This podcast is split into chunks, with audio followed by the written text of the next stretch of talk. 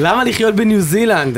אתם שואלים את עצמכם, מכיוון שניו זילנד עולה על ראש שמחתנו לא פעם ולא פעמיים בזמן האחרון, מצד תומכי הרפורמה המשפטית שאומרים, הנה, תראו את ניו זילנד, ואנחנו רוצים להבין, האם ניו זילנד אכן זה הדוגמה הכי טובה להשוות אותנו? שמה יש באמת את כל האלמנטים שהרפורמה, סלש מהפכה משפטית, סלש מהפכה, לא משנה, כמו שטוענים עכשיו בימין, הכל זה שם, או מקדמי הרפורמה, לא בימין בהכרח. עזוב אותי ואותך שיודעים לקרוא ויקיפדיה, בוא נדבר עם אחד שיודע. דוקטור זיו בורר הוא מרצה בכיר בפקולטה למשפטים באוניברסיטת בר אילן, הוא מומחה למשפט בינלאומי. שלום לך דוקטור בורר. שלום. טוב, אז בוא נתחיל מה שנקרא פרה פרה. קודם כל תגיד משהו כללי לגבי ההשוואה לניו זילנד, על מה היא מתבססת?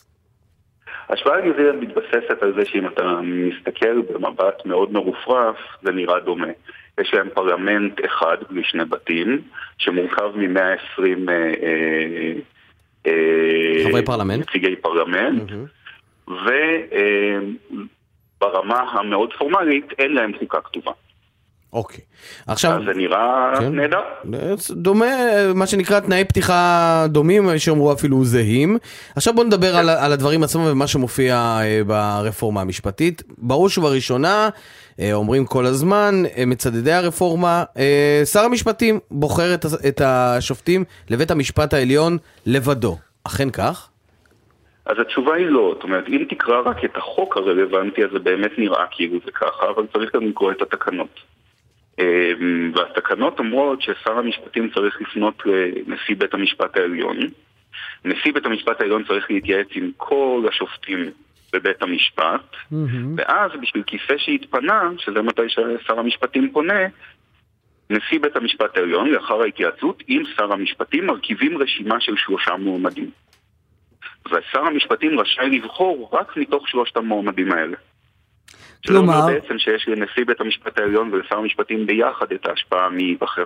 כלומר, עדיין מחצית מהכוח נמצא בידי בית המשפט העליון. לפחות, לפחות. נכון, שזה בדיוק מה שיש, זאת אומרת, בפרוצדורה אחרת, אבל זה מה שיש לנו היום. זהו, לא נעים. רגע, אבל השאלה אם זה רק התייעצות או שזה זכות וטו של... לא, לא, לא, יש התייעצות. נשיא בית המשפט העליון צריך להתייעץ עם שאר השופטים, אבל שר המשפטים חייב לגבש את הרשימה בהסכמה. נשיא בית המשפט, זאת אומרת זה וטו. וואו. אז אתה יודע מה? אז לא ניו זילנד ולא נעליים, מה שנקרא. לא נעים להגיד. זה אפילו יותר דומה לוועדת השניים, הידועה לשמצה, בעצם. יש פה שני אנשים, נכון? שהם אלה שקובעים. מי יש שופטי בית המשפט העליון בהתייעצות כזו אחרת. אז אוקיי, אז בחירת השופטים זה ממש לא הוועדה של רוטמן ולווין. נכון? אני לא טועה, דוקטור בורר, זה לא דומה. נכון, לא ממש לא. עכשיו בואו נדבר על ביטוי חוקי. או, זהו, כי אומרים בית המשפט העליון בניו זילנד אף פעם לא ביטל חוק, וזה גם נכון. אז שני דברים שונים, האם הוא לא ביטל, האם יש לו סמכות. או. הם אומרים אין בכלל סמכות לבית המשפט העליון הניו זילנדי לבטל חוקים. ופה זה לא נכון. לפי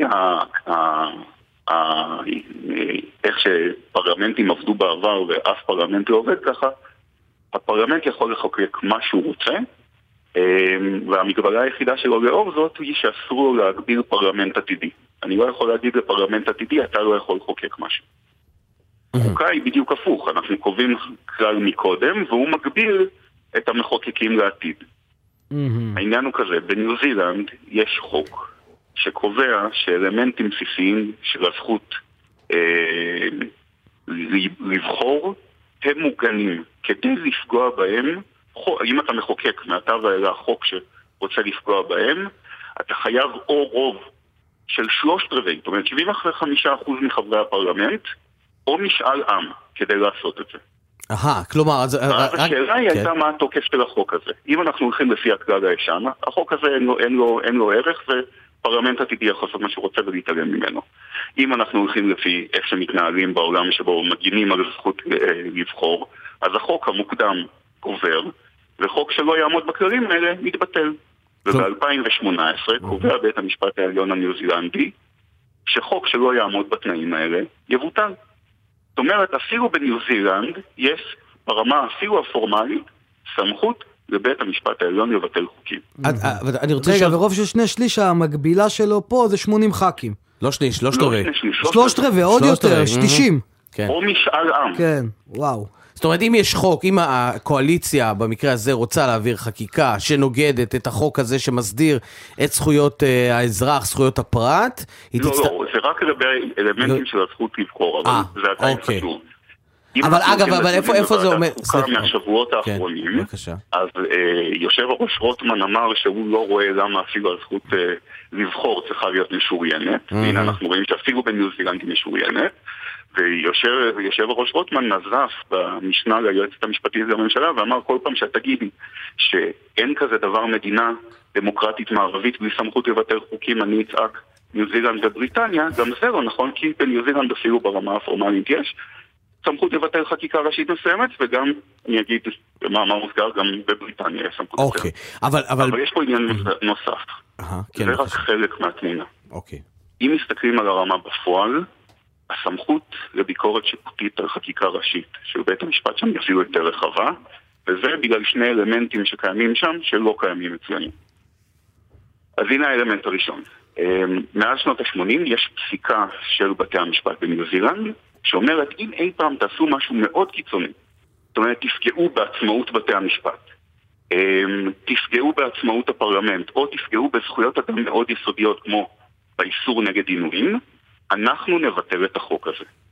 אז זה נכון שעד היום בתי המשפט, וזה מתוקף, רק אני אגיד, מתוקף ערכי יסוד של השיטה, זאת אומרת, מתוקף ערכים לא רשומים. זה יהיה מאוד דומה לבסיס שאם בית המשפט העליון יגיע אליו, אצלנו הוא יבטל חוקי יסוד שעכשיו מועברים. אז נכון, זה לא קרה עדיין בניו זילנד, אבל החוקרים בתחום, וזה אני מצטט בחוות דעת שכתבתי בתחום, mm-hmm. החוקרים בתחום אומרים שזה משפיע על התנהגות הפרלמנט. מצנן. זה מרסן אותו, והוא דואג לא לעשות חוקים שיש חשש שבית המשפט יבטל אותם. כלומר, יש אפקט מצנן על הפרלמנט מלכתחילה. תגיד, מה, מה... רגע, היה עוד אלמנט אחד, נכון? אני אגיד את האלמנט האחרון, ואז תשאלו. בסדר, כדי שיהיה את התמונה המלאה. בבקשה. בנוסף, יש חוק רגיל מ-אלף תשע מאות תשעים שנותן רשימה ארוכה של זכויות שצריך לשאוף להגן עליהן. ברמה הפורמלית, חוק יותר מאוחר, אם הוא, אם הוא פוגע בזכויות האלה, החוק היותר מאוחר גובר. אבל, א', החוק הזה אומר שבית המשפט צריך לעשות הכל, הכל, הכל, הכל, כדי לנסות לפרש את החוק היותר מאוחר באופן שלא יפגע בזכויות בחוק הזה, והם מאוד מאוד יצירתיים. זאת אומרת, מדברים על אקטיביזם שיפוטי, הם מאוד יצירתיים באיך שהם מפרשים את החוקים כדי שלא יהיה פגיעה. ובנוסף, למרות שזה לא כתוב בחוק, בשונה מהחוק המקביל הבריטי, בית המשפט העליון הניו זילנדי ב-אלפיים ועשרים, בא ואמר לי יש סמכות להצהיר הצהרת אי התאמה. אם אני רואה שלא משנה מה אני עושה פרשנית, חוק אחר פוגע בזכויות האלה, אני מצהיר לך הפרלמנט אה, שהחוק הזה לא מתאים, ואני מצפה ממך לתקן.